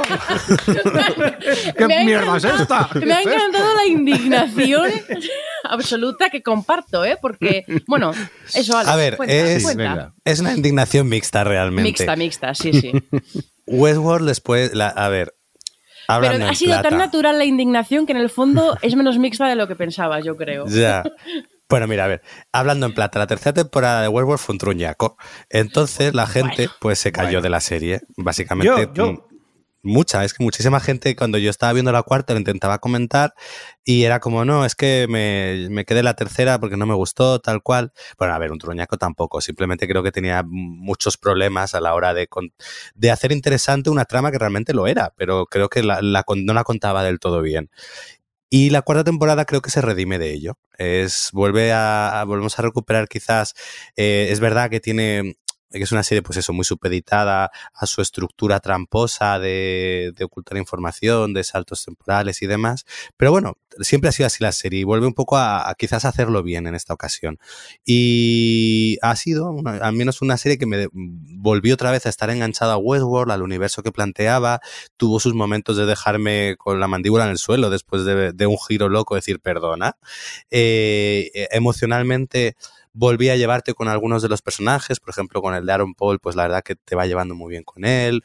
Vuelves a encontrarte con Dolores en otro punto que también es interesante. Vamos, que como que te vuelve a reconciliar con todo lo que te ha gustado de Westworld. Y de repente, y es una serie que una temporada que va muy a por todas. Entonces, cuando acaba, tiene un final que es mixto, pero es un final que en cierto modo te vale de cierre de todo lo que te han contado, pero a la vez te abre una posibilidad muy interesante. Entonces se nota que es un final que está ahí como a medias de, bueno, pues si no nos cancelan te vale, si nos cancelan, pues bueno, pues eso. Pero si no, tenemos algo ahí aún, una última temporada que cierre todo y que sea como el broche final. Entonces, ¿qué ocurre? Que ahora, pues eso, Warner con todas, pues bueno, como está ahora, bueno, todos los streamings que se han puesto en modo ahorro, pues Westworld yo creo que ya dejó de tener la relevancia que tuvo en sus primeras dos temporadas. Debe ser una serie muy cara de hacer y no les ha salido a cuenta hacerlo. Entonces, al final, la temporada 4 va a ser la última y entonces muchos de los cierres de los personajes que vale, que están cerrados en esta temporada, se te quedan un poco, vamos a decir, como un poco atropellados. Porque tú ves que sí, que te valen como cierre, pero que realmente los creadores tendrían en mente hacer algo más en la última, en una hipotética quinta temporada. Entonces, me vale porque no es que te quedes con la cosa de ahí, me has dejado la trama abierta o tal, ¿no? Porque ellos te cierran todo lo que te plantean en esta cuarta temporada, te lo cierran. Pero esa alternativa que te dan era como, ay, pero es que me habría gustado haberla visto. ¿Verdad, Adri? Totalmente verdad. Yo creo que lo has contado muy bien, así que suscribo lo que has dicho. Y yo creo que lo que ha pasado con Westworld en esta cuarta y que al mismo tiempo es lo que les pasó en la tercera, es que les costó mucho encontrar la esencia de su serie. Porque al final Westworld temporada 1 y temporada 2 partían de la misma esencia, que es un poco esta esencia Matrix, ¿no? El rollo de la teoría de la simulación. Y como bueno, y en el caso de Westworld, pues lo exploran desde las dos partes, ¿no? La parte de los humanos, lo que buscan con entrar en esa simulación, y la parte de los androides, vamos, de los hosts o como sea, el rollo de la libre albedrío y la autoconciencia de uno mismo y todas estas cosas, ¿no? Y en la tercera, como hacen el salto ese que no voy a decir por si acaso, les costó muchísimo encontrar ese punto y encontrar esa temática otra vez. Metieron un montón de elementos y de repente en la cuarta lo tienen mucho más claro, y es otra vez Westworld temporada 4, Westworld temporada 1, pero dada un poco la vuelta y vuelve un poco a jugarte con los personajes, lo que saben, lo que no, lo que se autodescubren, y todos esos elementos, pues bueno, pues han demostrado que los manejan muy bien. Lo que pasa es que eso, estoy de acuerdo contigo en que estaban tan, yo creo, con tantas ganas de lo que tenían pensado para la quinta, con ese final, que comparto lo que dices de los últimos dos, que de repente está todo como un poco atropellado, y sobre todo lo que te cuentan de ese nuevo universo por la parte de los hosts y de cómo siguen o no siguen los patrones de cómo utilizan los humanos la simulación. Es muy difícil hablar de esta serie sin spoilear, sobre todo en una temporada 4 ya. Pues creo que está hasta desaprovechado y precisamente lo que planteaba en la quinta es lo que más me apetecía, el ver lo que en la cuarta punta, verlo en la quinta de forma de verdad, totalmente desatado. Es una pena, la verdad. Yo creo que a mí sí que me ha dado lástima que no tengan la oportunidad de explorarlo, porque sabiendo además que era la última, seguramente habrían escrito una gran temporada, porque han demostrado, bueno, eso, nos han dado 3 temporadas muy buenas, y a mí la tercera no me pareció, o sea, sí me pareció más torpe, pero la disfruté viéndola igualmente. Entonces, pues bueno, es una pena que no hayan podido darle el final, porque seguramente habían explorado, o sea, era como un paso más allá la temática, a todas estas temáticas que tiene Westworld. Pero bueno, no sé el resto del equipo que la ha visto, que es nadie más, porque estoy mirando en el guión y no hay nadie más puesto en la lista. Yo la he visto, pero no lo he puesto. Vale. Sí. Di Javi, perdón. No, a mí me pasó que yo empecé a ver el primer episodio, me quedé en la tercera, y cuando empecé la cuarta no me enteraba absolutamente de nada, porque hacía tiempo que la había visto, ya no me acordaba, tengo memoria de pez, y claro, vosotros me decíais, no, porque si te acuerdas y tal, haz un recap, pero es que me daba tanta pereza que al final lo fui dejando, todo el mundo me está diciendo que está muy bien, pero en el momento que me enteré que la habían cancelado dije, nah, pues ya lo dejo, ya está, ya, ¿para qué? Sí, además, para verla cuarta, Pero claro, la tercera, como fue más floja, yo creo que todo el mundo la había olvidado. Y hay que ver hay que verte un buen recap, porque la cuarta empieza dando por supuesto que te ha quedado muy claro cómo acaba la tercera. Porque si estás completa y absolutamente perdido. Mucho. Entonces, es muy importante, lo tenemos por si os animáis a ver la cuarta, porque a ver, más allá de que... recaps, gente, recaps. Sí, yo hice caso a Adri y dediqué como 50 minutos de mi vida en ver recaps de todo Westworld para luego poder situarme bien, porque es verdad que la cuarta da por supuesto que sabes exactamente cómo ha acabado todo, porque lo coge de ahí y va para adelante. Tú, Jordi, ¿qué te ha parecido? Yo vi recaps porque si no, no me enteraba de nada al principio.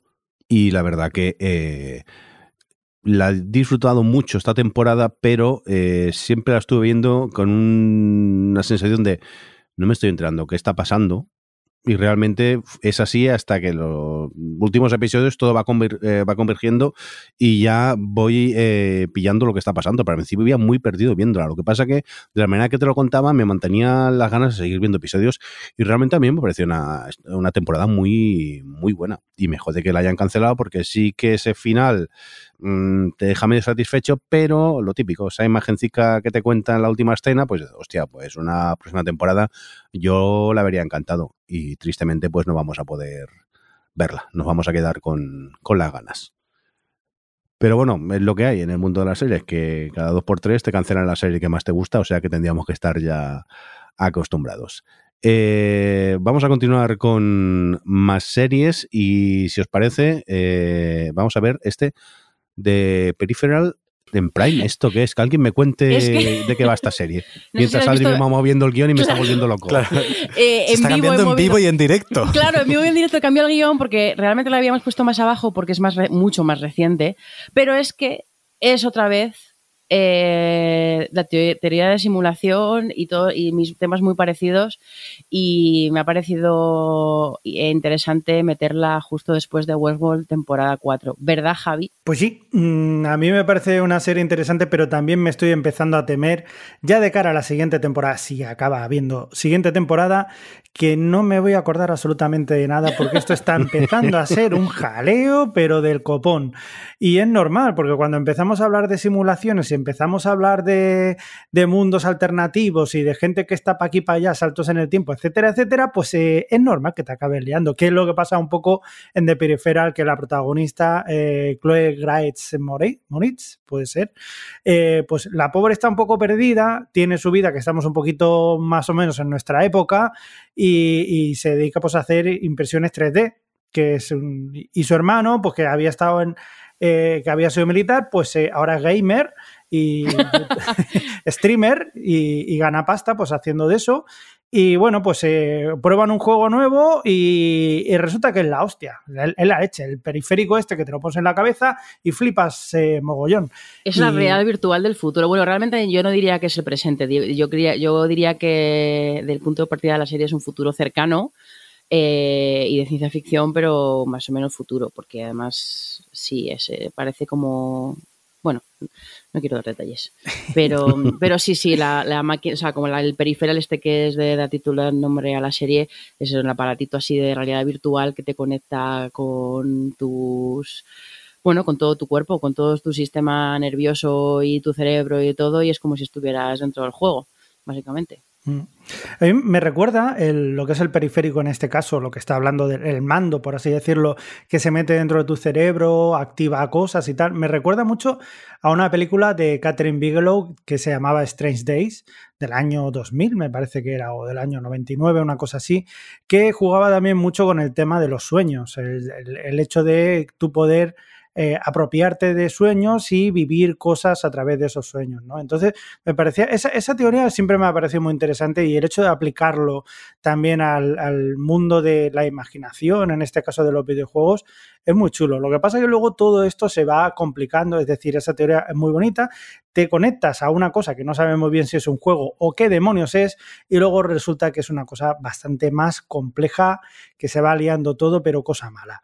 Y ya lo iréis viendo, pero bueno, a mí de momento me sigue intrigando, pero me está empezando a dar miedo de cara a la siguiente temporada, que no me voy a acordar de nada, pero gracias Adri, una vez más tendremos que recordar que Man of Recaps es fundamental, creo yo.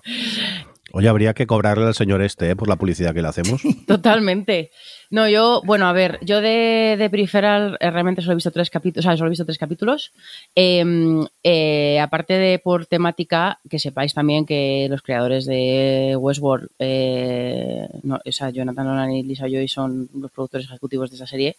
Está basada en un libro y bueno, ya Javi os ha contado más o menos un poquito lo que va, porque más o menos porque es complicado sin spoilear mucho, pero a mí me pasó que el primer capítulo me encantó porque, bueno, pues te cuentan con, te meten muy bien en el mundo del presente, te hablan muy bien de la protagonista y de su hermano y su madre, que son los tres más, o sea, como la trama más central de la serie de esta parte de la historia, y me gustó mucho cómo exploraba, porque al final hacer películas sobre videojuegos es muy difícil, y me gustaba mucho cómo exploraba, pues bueno, algunas particularidades que tiene jugar con juegos y contar historias a través de los juegos, pues aquí lo hacen a través del periférico este, y me resultó súper interesante, pero bueno, luego claro, obviamente la serie enseguida escala enteros, porque pues bueno, al fin en el fondo quieren hacer una serie de acción y tiene pues este elemento peculiar de que es el juego este en el que se meten con el periférico,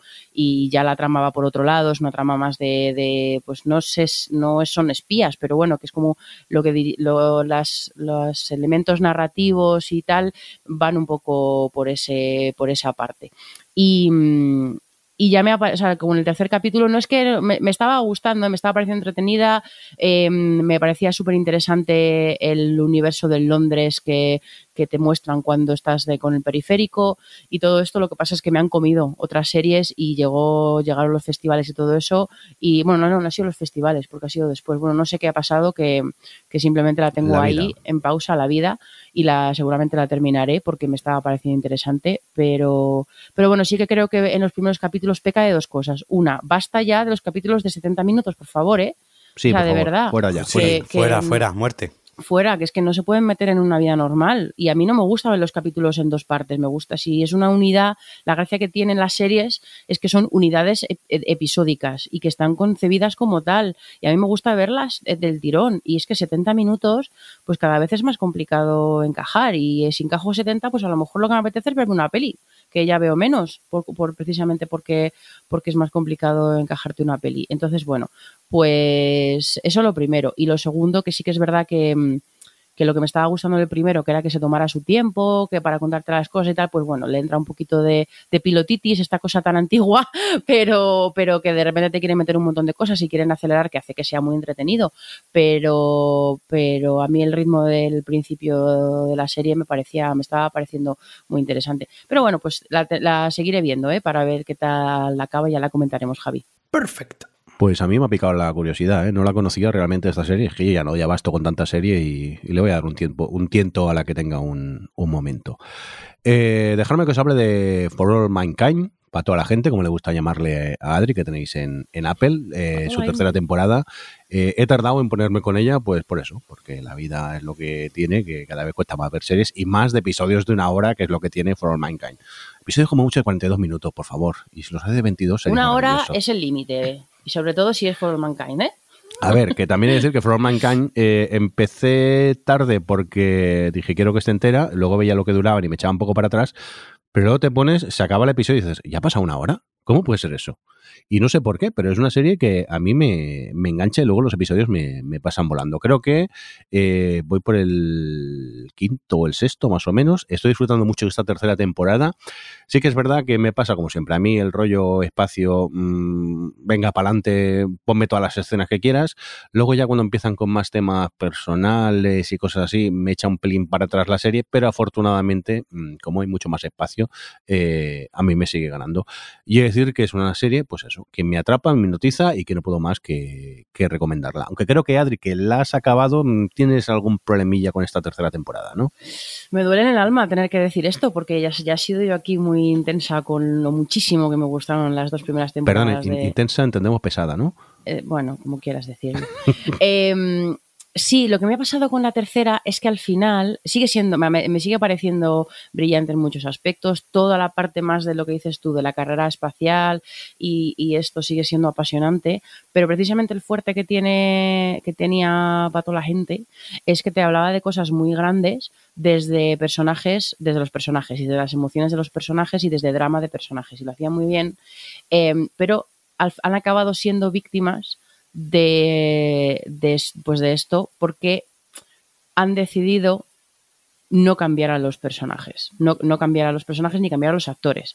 Entonces, primero se hace un poco raro ya desde la verosimilitud, que al final toda la carrera espacial recaiga sobre las 8 mismas personas, entonces se siente muy endogámica, pero también se siente muy endogámica desde el punto de vista de ya no le pueden pasar más cosas a estas personas, de verdad. Entonces, tiene un par de tramas en concreto que son un poco culebroncillo, que empiezan muy bien porque retoman lo que ese final de la segunda temporada, hablar un poco de, pues bueno, al final de las responsabilidades que tienen o de cómo les ponen sobre los hombros a los astronautas, ¿no? Que son considerados héroes nacionales y cierto tipo de cosas, y recoge un poco esto, y al principio sí que es interesante lo que te plantea, pero poco a poco empieza ya a dar vueltas con los mismos personajes y pues bueno, se siente un poco forzado, la verdad, en aspectos de conflictos personales de algunos de los personajes. Y luego que hace saltos muy grandes, elipsis muy grandes de tiempo.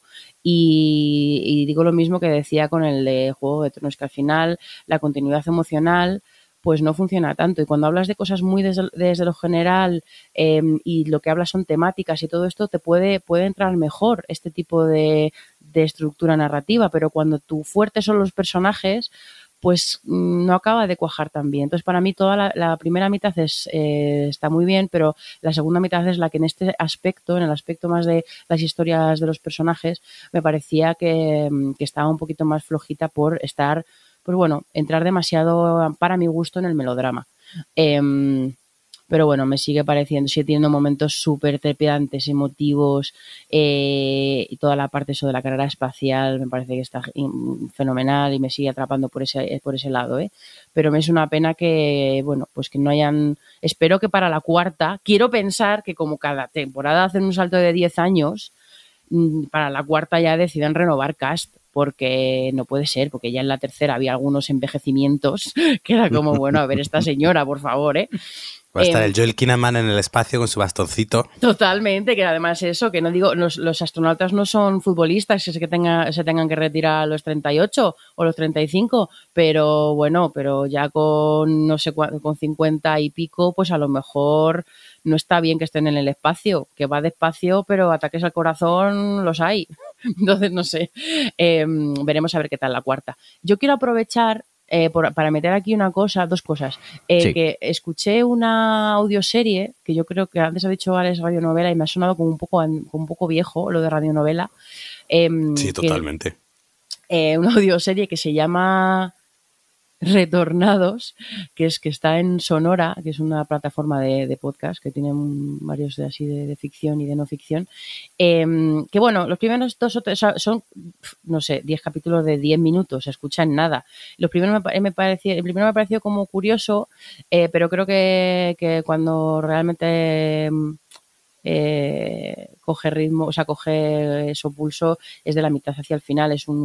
Es una historia sobre un grupo de gente que enviaron a Marte, en una colonización de Marte, un montón de personas, un 100 y pico, no me acuerdo cuántos, y solo volvieron 4. Entonces, son el podcast este, vamos, la serie son las sesiones de terapia que tienen las personas estas con un psicólogo.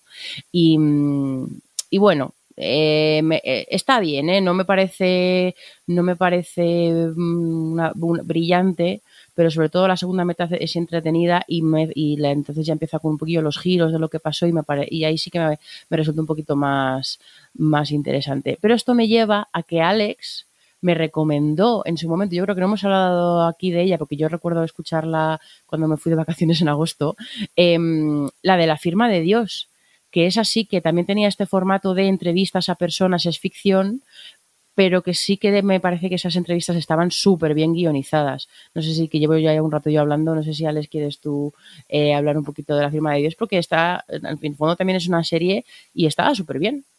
Sí, esta radionovela. Me sorprendió, me gustó mucho porque es verdad que a mí con este tipo de productos me cuesta mucho cuando son diálogos o son como te hacen escenas con el sonido, los efectos de sonido y demás, porque me cuesta creérmelo, me cuesta entrar en eso. Pero en este caso son entrevistas porque están haciendo un informe sobre algo que sucedió y entonces van entrevistando a diferentes personas que estuvieran implicados en esos hechos. Entonces, al ser un diálogo, me resulta más verosímil y por tanto entro en lo que me está contando. Y La Firma de Dios, más allá de que el título sea un spoiler como una catedral, creo que plantea algo muy interesante, que es algo así como que ha habido una...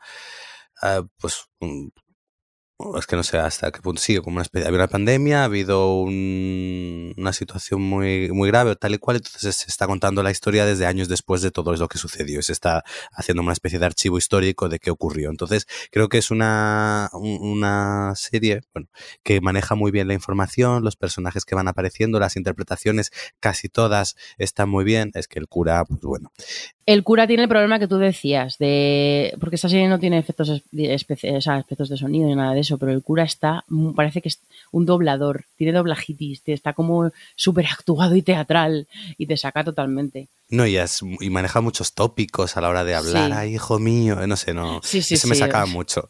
Pero bueno, en general, todos los actores están muy bien, maneja muy bien la información. La verdad es que te intriga mucho el ir viendo a través de cada una de las entrevistas qué es lo que sucedió realmente. Y conforme va avanzando, creo que maneja muy bien, al final es una buena historia de ciencia ficción a la hora de establecer ideas, de plantearte posibilidades, de darte las respuestas que te da. Creo que si os gusta la ciencia ficción, es un podcast, una audioserie que os puede gustar mucho, porque además son creo que 10 capítulos de media hora cada uno, que se escuchan también muy bien, y me sumo a la recomendación. Sí, está fenomenal, y además que todas las entrevistas con los científicos tienen mucha base científica, está súper bien escrito, a mí me encantó, la verdad. A ver, un segundo de blanco, minuto 48, marcar. Vale, esto de los podcasts lo voy a quitar, ¿eh? Que es esto de hablar de podcasts que no son de sons aquí, ¿eh? Qué vergüenza me dais. Venga, bromas aparte. Vamos a por un Pilotos 2.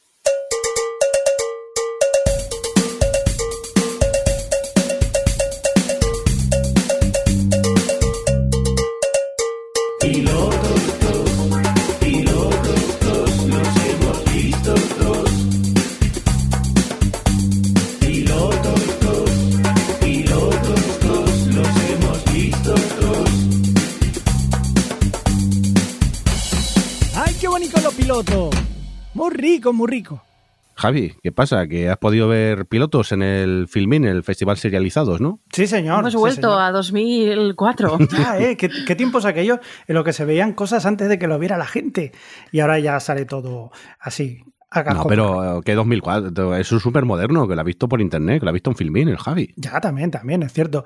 Bueno, pues resulta que Filmin en este caso tiene un contrato, un compromiso, por así decirlo, con Serializados o un sponsor, como quieras llamarlo. Es decir, que colaboran con el Festival Serializados que hacen aquí en Barcelona, y en este caso pues hacían una serie, o durante un tiempo limitado se podían ver una serie de pilotos o 2 capítulos de cada serie que ellos creían que merecía la pena ver, ¿no? Y en este caso pues yo tuve la oportunidad de ver una serie que se titula Life After Life, que es producida por BBC y es una adaptación de un libro del mismo nombre. ¿De qué va la cosa?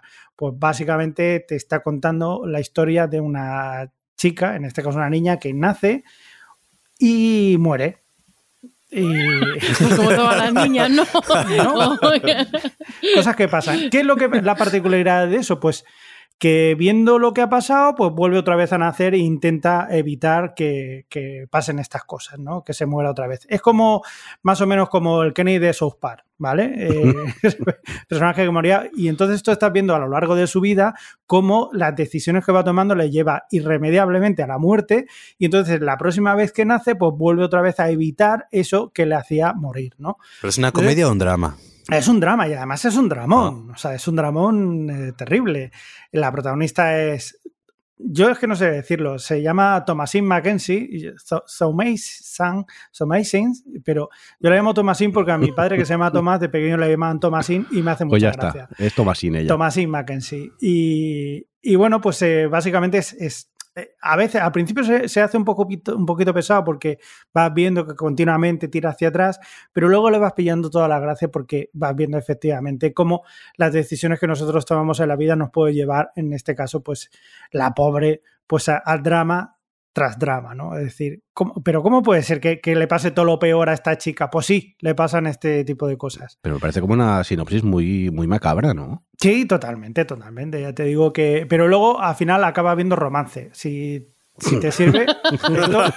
La muerte une. Sí, la muerte, cosa. Dice, ¿cómo puedes hacer para que la vida, pues... Y a veces eso... Bueno, pues ahora cuando las cosas te van mal, te morirás. Pues no. Cuando las cosas te van mal, luego también se repiten las cosas mal. Es porque el amor le da sentido a la vida. Sí. Aunque te muera. Me queda un poco así de esto porque he visto 2 capítulos y es una miniserie y tiene 3. Así que me he quedado que a ver si cuando vuelve y ya acabó la miniserie ya os contaré a ver si esto acaba bien. Porque vamos, después de que haya muerto tantas veces, pues da un poquito de pena. Y quiero ver, oye, si al menos tiene una vida feliz. Que espero que sí, la muchacha. No sé, el concepto me está un poco la cabeza, porque... Sí, pero no sé, si me lo pintas como comedia, digo, a lo mejor sería más curioso saber, pero si encima es drama me quedo un poco parado, pero bueno, supongo que cuando vuelva a estar en Filmin le echaré un vistazo ya por curiosidad, porque la verdad que es una sinopsis más que curiosa. Uh-huh. Venga, pues vamos a por más series y Alex, ¿qué te gustaría destacarnos a ti que hayas visto así tú en particular? Pues mira, la serie de Dahmer, que es producida por Ryan Murphy, que se estrenó en Netflix hace un par de meses, diría, ¿no? Pues tengo opiniones encontradas con lo que es esta serie. Por un lado, bueno, el primer capítulo, lo que es la serie, pues nos cuenta un poco la historia de Dahmer, de que era este asesino en serie que mató a un buen montón de personas, algunas de ellas se las comía y guardaba por ahí las cosas y demás, muy truculento todo.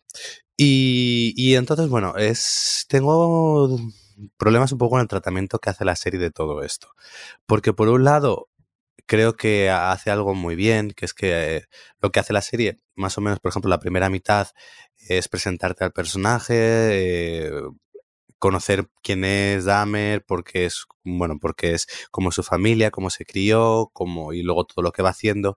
Y luego la segunda parte, que eso sí me gustó, pone un poco el foco en las víctimas, en la comunidad, en cómo afectó todo, porque además está un asesino que casi todas sus víctimas pues eran gente de color, inmigrantes, homosexuales.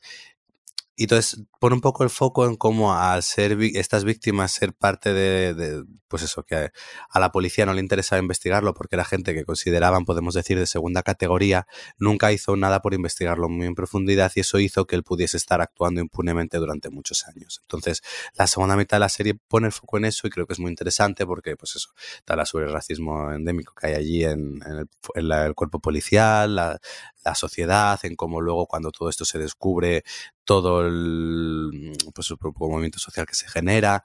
Lo personaliza también, es muy interesante en el personaje de la vecina de Dahmer, que pues ella vive pared con pared con este hombre, que además tiene como la rejilla de ventilación que también da a la casa y le entra todo el olor a carne podrida en la suya.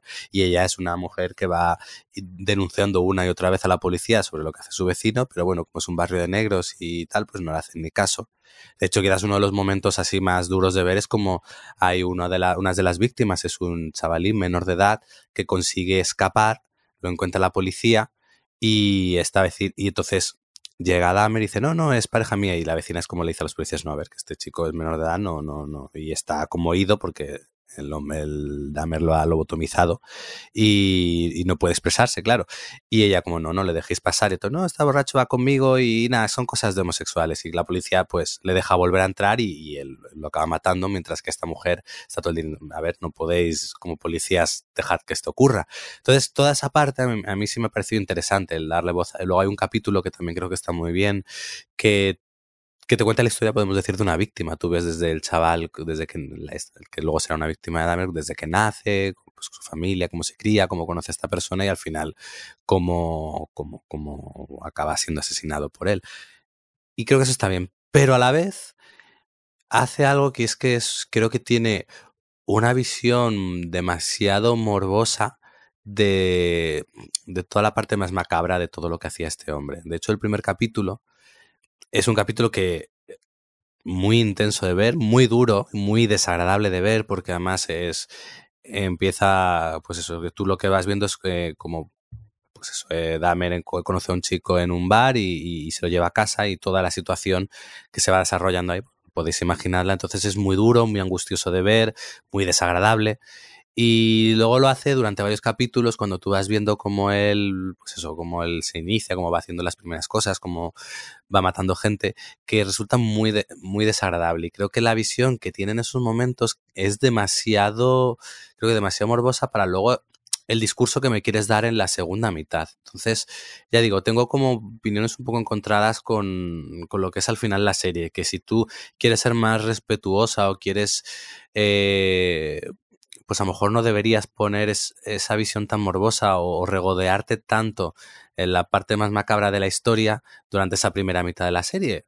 Entonces, creo que me ha resultado desigual y no me ha convencido del todo, quizás por eso. Y creo que, ya digo, que tiene sus aciertos y que el poner en la segunda mitad el foco en la parte más social creo que es interesante.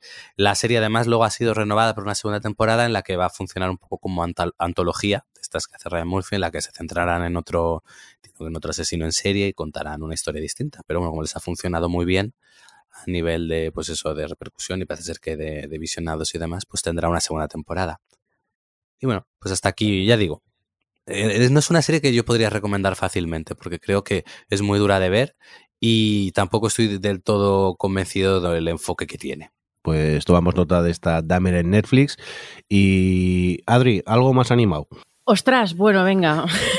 Algo pues más, mira, trivial. Más trivial, sí. Pues mira, yo vi un reality concurso que en el fondo es un formato muy viejo, que es The Mole, el topo, que lleva en nuestras vidas desde hace millones de siglos. El original es un formato belga de los 90, pero vamos, que ya lo estrenó, o sea, lo adaptó en España en su momento Telecinco, por ejemplo. Pero bueno, que ha sido, pues bueno, al final el punto de partida son un grupo de concursantes que tienen que hacer pruebas juntos y es como un juego colaborativo, digamos, para conseguir ampliar el bote de dinero que se llevará al final el ganador, y entonces tienen que trabajar juntos, pero entre ellos hay un topo que intenta, de forma que sin que le pillen, intenta, ¿cómo se dice? Bueno, pues que no consigan boicotear, es la palabra que buscaba, boicotear a los intentos de esta gente de superar las pruebas. Entonces,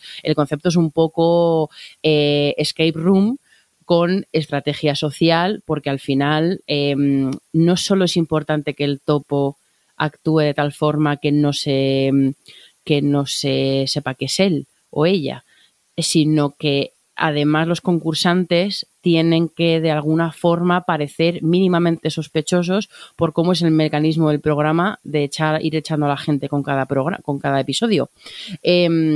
Entonces, bueno, pues eso, no deja de ser también como un survival, como esas cosas que nos gustan mucho. A la gente le ha flipado, está en Netflix, The Mole, esta es la temporada sexta de la versión americana, o sea, pero lo que pasa es que la quinta hace muchos años que se emitió. Y a mí, o sea, a mí me ha gustado en el sentido de que, a ver, el punto de partida es guay, creo que sí que... saben exprimir muy bien el concepto y sacar jugo un poco a las mecánicas, a las pruebas, a las situaciones que crean para que tengan como dobleces a la hora de que los personajes las enfrenten estratégicamente dentro de lo que el tema de lo del topo, no topo, parecerlo, no parecerlo y demás. Y claro, y además los finales de este capítulo son siempre, es como mierda, me toca ver el siguiente, entonces es como muy bingeable y bueno, y yo he llegado muy tarde a esta fiesta, llegué muy tarde a esta fiesta, a la gente en su momento, por lo menos así de la gente que me rodea, que de esa fase survivor y todo eso les flipó. A mí me pasó que en el fondo, como también tú no sabes como espectador quién es el topo hasta el final. Y el programa tiene que montarlo de tal forma que tú también tengas tus sospechosos y tus cosas, ¿no? Y el tema es que, claro, están muy elegidos los testimoniales que hacen los concursantes. Y están todos tan peripuestos y hablan todos de una forma así, obviamente también... como azuzados por el programa, las preguntas que les deben hacer para que digan cierto tipo de cosas y demás, que le he visto más las costuras. Y eso que yo soy, en plan, me da igual, si yo sé que producción está detrás manipulándolo todo. Ahora mismo el Survivor que más me gusta, que es el Australia, es el que más manipulado por producción está, no me importa. A mí que me den pues este tipo de realities, concursos que sean pues bueno, que sean súper interesantes y súper hoy y con muchos giros y con muchas traiciones y con muchas... A mí eso no me importa.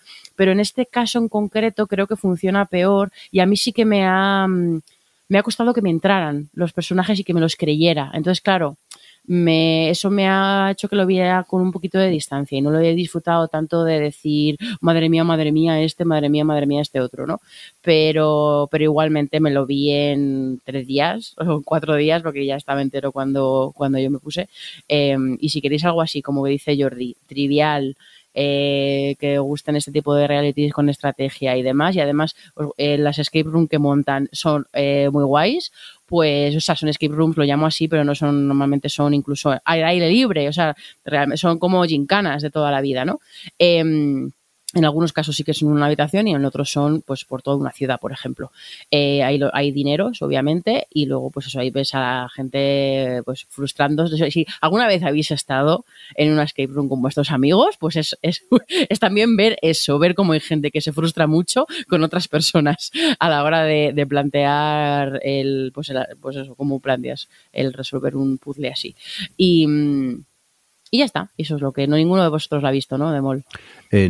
No sabía ni que estaba en Netflix. No me recomienda a mí tanto realities concursos como a ti. ¿Por qué será el algoritmo? ¿Por qué será? Yo tengo un carrusel de esos enteros de, pues sobre todo de realities de comida, que me los dejo para otro día, pero los que he visto. Pero sí. Este está... Yo creo que o sea, creo que es una cosa más mía a lo mejor, porque le ha gustado a mucha gente, entonces si os gusta este tipo de reality yo lo cataría. Muy bien, pues tomamos nota de el topo y Alex, cuéntanos. Pues por ejemplo voy a mencionar rápido que esto es una serie de la que tú hablaste en su momento, Dopesick, que está en Disney Plus, que contaba pues eso, todo lo que la farmacéutica que creó el oxycodone, como pues lo vendió y convirtió en adictos a un montón de personas a través de, pues eso, de mentir sobre sus propiedades y sobre sus efectos secundarios. Y la verdad que me ha encantado. Quizás es una serie de principios de año que ya puede parecer un poco ya ahí perdida, pero yo aprovecho a volver a reivindicarla porque creo que hace varias cosas muy bien. Una de ellas es trabajar... La serie está contada en varias líneas temporales porque te cuenta primero pues eso, el lanzamiento del oxycodone, cómo empieza a afectar pues te presenta una pequeña comunidad de un pueblo minero con un médico que empieza a recetar eso desconociendo los efectos que puede tener. Luego tienes otra línea temporal que te encuentra la primera investigación que se empieza a hacer a empezar a ver los efectos que está teniendo esa droga, bueno, esa medicación, bueno, drogas realmente, entre algunas comunidades. Y luego te cuenta como otro salto en el tiempo en el que tú ya estás viendo el juicio de una segunda investigación, bueno, ves una segunda investigación años más adelante que parece ser que sí va a ser más fructífera respecto a esa medicación, y luego una cuarta línea que es el juicio. Entonces puede parecer un poco complejo, pero creo que la serie es capaz de entrelazar esas 4 líneas temporales muy bien para que funcione tanto a nivel de información para el espectador como emocionalmente y dramáticamente con los personajes que te va presentando. Y contar una historia muy interesante y muy, muy, muy frustrante a nivel ver todo lo que se hizo, lo desalmados que podían ser, la falta absoluta, total de moralidad y humanidad que había detrás de todo eso y cómo afectó y lo salvaje que es. Es decir, el ver cómo empiezan con la dosis, ¿no? Una curiosidad de 50, luego 100, 200, 800 y cómo van subiendo ellos con tal de conseguir un beneficio sin importar lo más mínimo los resultados y los efectos tan salvajes, porque al final era generar drogadicción, no es que fueses a lo mejor un poco adicto a esa pastilla, no, eran unos niveles de drogadicción muy altos los que generaba. Entonces creo que es muy interesante, coge personajes en los que puede personalizar algunas de las cosas para que tú puedas ver los efectos tanto a niveles más generales como más personales, y luego bueno, el que hace del director, bueno, el de la farmacéutica, pocas veces he odiado tanto a alguien en pantalla por lo bien que tanto, por cómo lo hace, cómo lo interpreta. Es una serie que es un poco, que es dura de ver en algunos tramos por lo que te cuenta, pero creo que es muy interesante, que, a ver, entendedme, que se ve muy bien, porque a cada capítulo que pasa, cada barbaridad que van haciendo y cómo van sorteando la farmacéutica todas las cosas para conseguir ellos seguir llevando, es alucinante. Y bueno, Jordi ya la recomendó en su momento y me suma la recomendación, la tenéis en Disney Plus, porque además tiene muy buenas interpretaciones, creo que está muy bien escrita. Yo creo que es un serión que a lo mejor no ha pasado un poco desapercibido, y que yo, bueno, aprovecho a volver a recomendaros. Pues me repito, yo también recomiendo Dopesick, que tenéis en Disney Plus, porque es un seriote, y más el tema que cuenta, un tema que yo desconocía y aluciné cuando me enteré de lo que llegó a ocurrir con este medicamento. Adri, venga, vamos a acabar contigo. ¿Con qué quieres acabar? Ah, yo otra cosa. Sí, venga, Ana. Presión. She-Hulk, por ejemplo. Venga, She-Hulk. Venga. Vale. Venga, aquí pues la fan de Marvel. Pues sí, pues a mucha honra, la verdad. Pues mira, ya supongo que ya hablaremos en el próximo de Andor, pero es curioso porque al final las series de las últimas que han estrenado, las series de Marvel que más me ha gustado son las que esperaba al menos. Porque, por ejemplo, la de, ¿cómo se llamaba? La de Mrs. Marvel. No es que no me gustara, pero bueno, se me quedó ahí como un poco a la mitad, no me acabo de enganchar.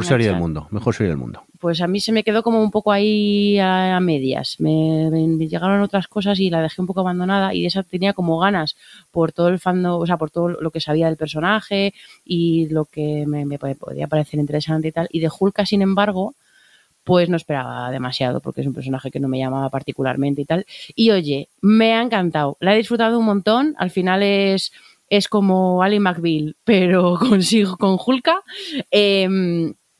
Y es que She-Hulk es un 80% Tatiana Maslany. Esa señora tiene un carisma alucinante. Y es que sostiene ella toda la serie por lo graciosa y lo carismática que es. Es alucinante, de verdad, la capacidad que tiene. Y luego, pues eso, al final ella lo que hace es una abogada de casos que tienen que ver, o sea, que están involucrados superhéroes de Marvel. Y aunque bueno, cameos hay y tal, pero no os esperéis, no va a defender, ya os digo, a Capitán América en la serie. O sea, son cameos de segunda, como suele ser en el caso de las series. Aunque hay un par, sobre todo hacia el final, que están bastante bien y que no voy a desvelar. Pero eso además tiene, bueno, y además es una serie muy autoconsciente de cómo va a ser recibida por alguna parte del fandom de Marvel, y juega con ello y se ríe de ello en la propia serie. Y había una cosa, un elemento que al principio a mí no me acababa de convencer cómo funcionaba dentro de la serie, a pesar de que es una comedia y de qué tal, que es que ella rompe la cuarta pared todo el rato. Y un amigo nuestro me contó que realmente los cómics originales, que son pues eso de los 60, 70, Hulk sí que rompía la cuarta pared, y en aquel momento pues fue muy rompedor porque no se había hecho en cómic nunca y demás, y que es un elemento que estaba en el cómic, pero a mí en la serie no me acababa de funcionar porque no veía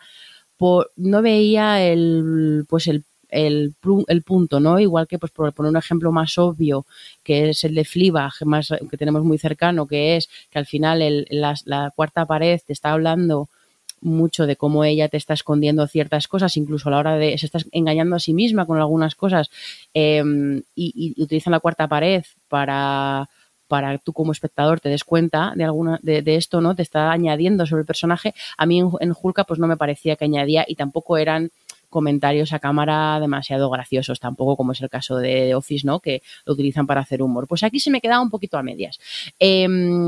Pero es que, claro, va a más, y en los últimos dos capítulos de verdad es pura autoconsciencia, pura autocrítica de Disney y de Marvel hacia sí mismos, y lo que hacen ahí, que se lo hayan dejado hacer, pues demuestra que con la cuarta fase de Marvel está explorando, está jugando con sus propios estereotipos y siendo consciente de cosas que ha perpetuado, por ejemplo, y está mirándose hacia adentro,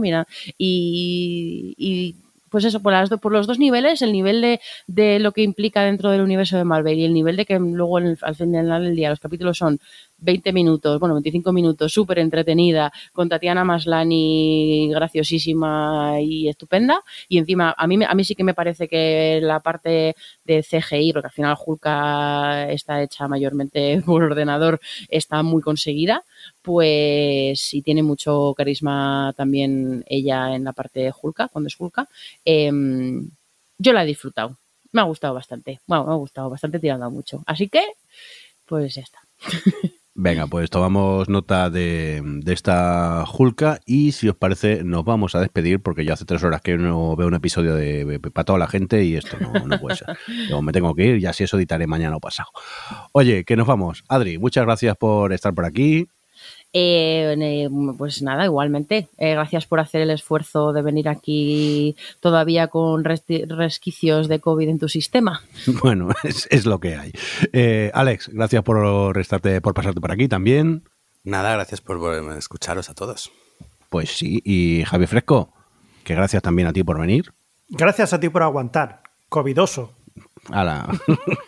Y nada, un cordial saludo de quien nos acompañó con vosotros, el señor Mirindo. Nos oímos en breve. Estar atentos a vuestro podcatcher, que por ahí apareceremos cuando menos os lo esperéis. Hasta luego. Hasta luego. AO Televisión Podcast, el podcast de la cultura audiovisual.